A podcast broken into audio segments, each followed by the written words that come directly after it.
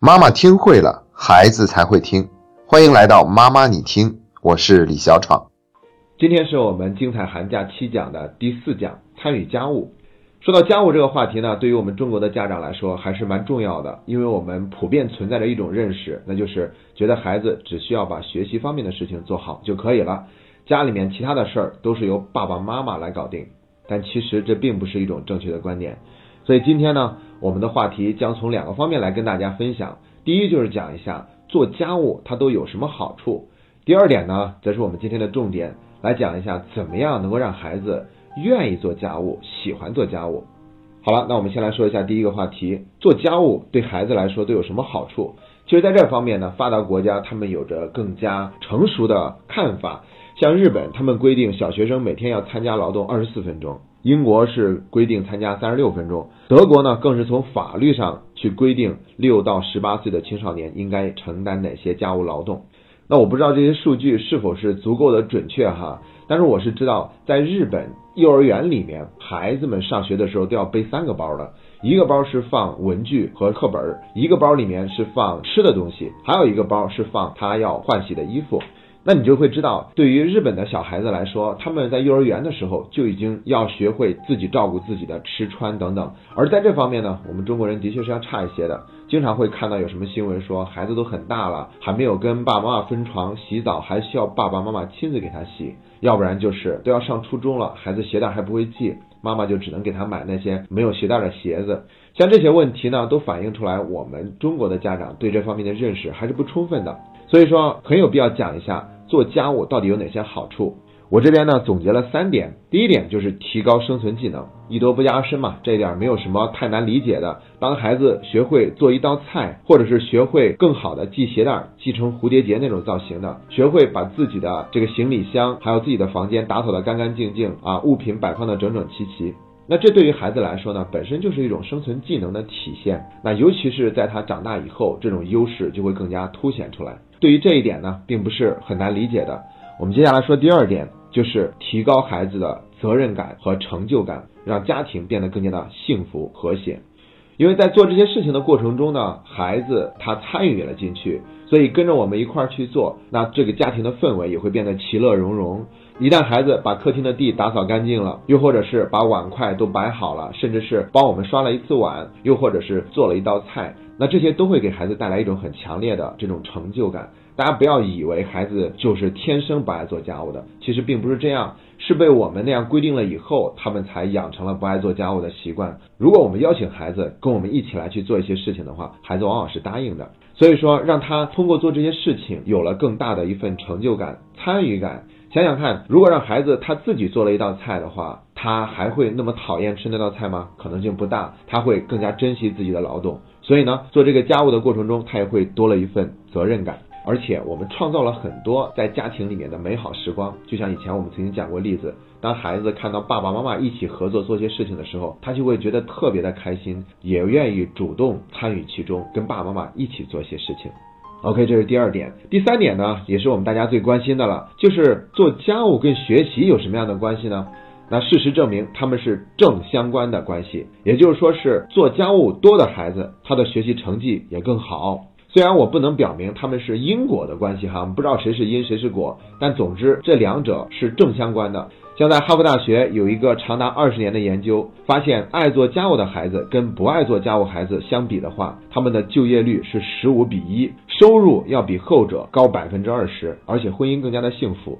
那我们中国呢也做过类似的研究。中国教育科学院研究院对全国两万个小学生进行过调查统计，他们统计那些只要学习好、不做家务也行的家庭里面，子女成绩优秀的比例仅为百分之三点一七，而那些认为孩子就应该做一些家务的家庭里面呢，子女成绩优秀的比例是百分之八十六点九二。所以，我们还是让孩子多做点家务吧。然后呢，我自己也琢磨了一下，为什么多做家务，一个孩子的学习成绩会更好？我想了呢，有这几种可能。第一种可能就是孩子做了更多家务的时候，那么他也相当于是做了更多的感统训练。那我们都知道，现在孩子上学的时候有注意力不集中的现象啊等等，那其实很多时候都是跟感统失调有关的。也就是说，当孩子做家务的时候呢，他很多的行为，比如说剥蒜呐，或者剥一根葱啊，包括拿筷子这样的动作，他其实都是在进行感统的训练，会给孩子的注意力的集中啊，包括左右脑的这种协调啊，都会起到一个很好的促进作用。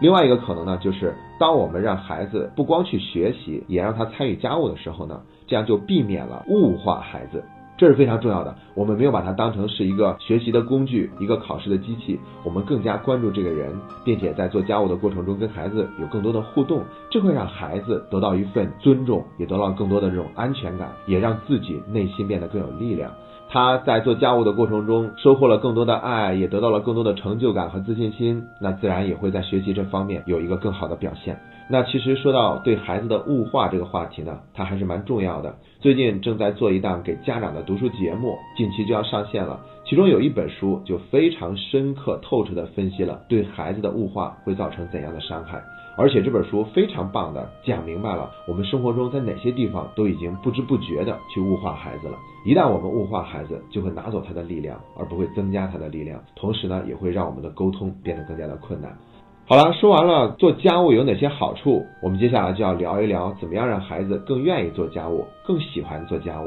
要知道，孩子天生并不是不愿意做家务的哈，他们很多的时候对于家里面的那些事情是非常好奇，想去参与的。只不过是我们大多数家庭呢，都已经帮助孩子养成了不用做家务的习惯，所以要想让孩子愿意做家务，我们还是需要花一点心思的。为此呢，我准备了三条建议。第一条建议就是愿望清单。我们之前讲过愿望清单，一到假期来临的时候，跟孩子一块儿制作一个愿望清单，上面写上一二三四五，都要在这个假期里面做哪些平常没有时间做，但一直都很想做的事情。其中有一部分呢，就是可以跟做家务有关的，比如我们可以提醒孩子，假期里面妈妈愿意教你做一道菜。哪怕就是西红柿炒鸡蛋呢，那我们从去选食材到去刀工切菜，到这个怎么样去打这个鸡蛋，以及怎么样把这个西红柿鸡蛋做的好吃松软等等等等，那我们呢教会孩子去做好这道菜，这会给孩子带来很大的成就感，而且很有可能会引起孩子的兴趣。再比如说，让孩子学会用一种最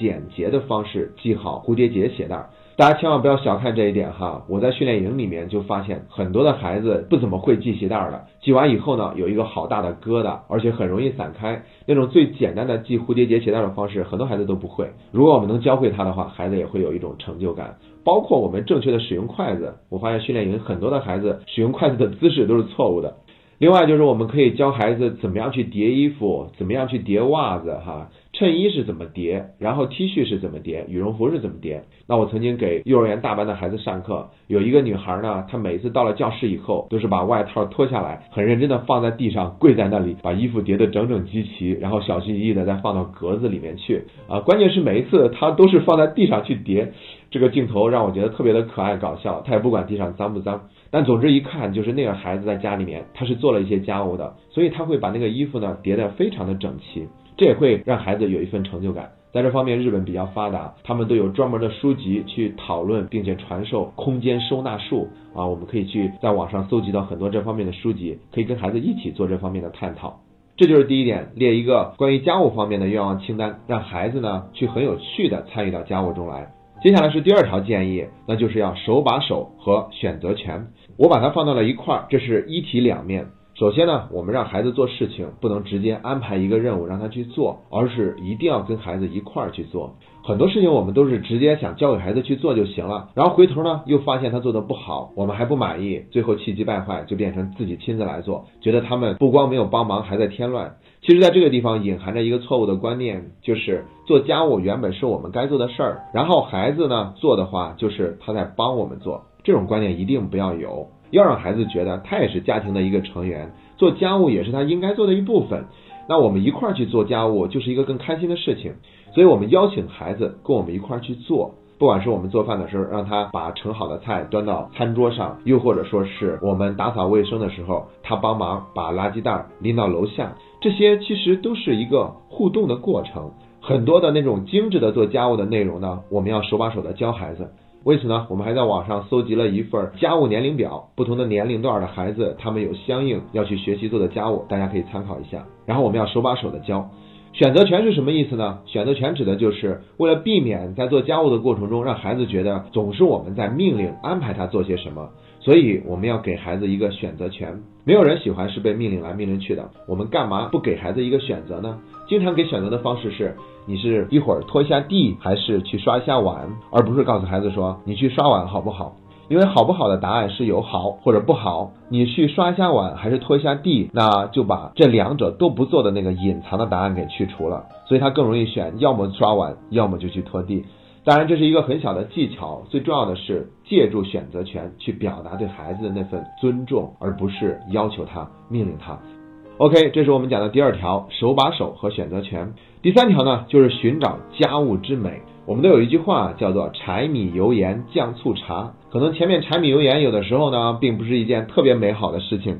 但是后面还有一个茶呢。说到茶，又可以衍生出来诗酒花茶。所以生活中呢，有的时候我们也可以做一些非常享受、有一些品味的事情。比如说，我们跟孩子一起去花店买一束花，回来以后呢，把这些花收拾好，放到花瓶里面去，或者是让孩子养一盆花。这是我们在讲走进自然那一讲里面就已经说过了的。这七讲之间，他们并不是完全孤立的关系，肯定是会有渗透的。包括我们跟孩子一块儿去买一幅壁画挂在墙上，甚至是让孩子画一幅画，然后我们把它给装裱好钉在墙上。再不然呢，就是让孩子跟我们一起参与采购的过程。甭管我们是买一次菜，还是说是去宜家买一些好看的家具和餐具，在这个过程中呢，充分尊重孩子的建议，那我觉得这些都会让孩子在这个过程中有一份非常美好的体验。那如果我们还有一点专门的时间的话，还可以教一下孩子怎么样沏茶。家里面有一套完整的茶具，然后从辨别各种各样的茶，以及用不同的温度去沏这些茶，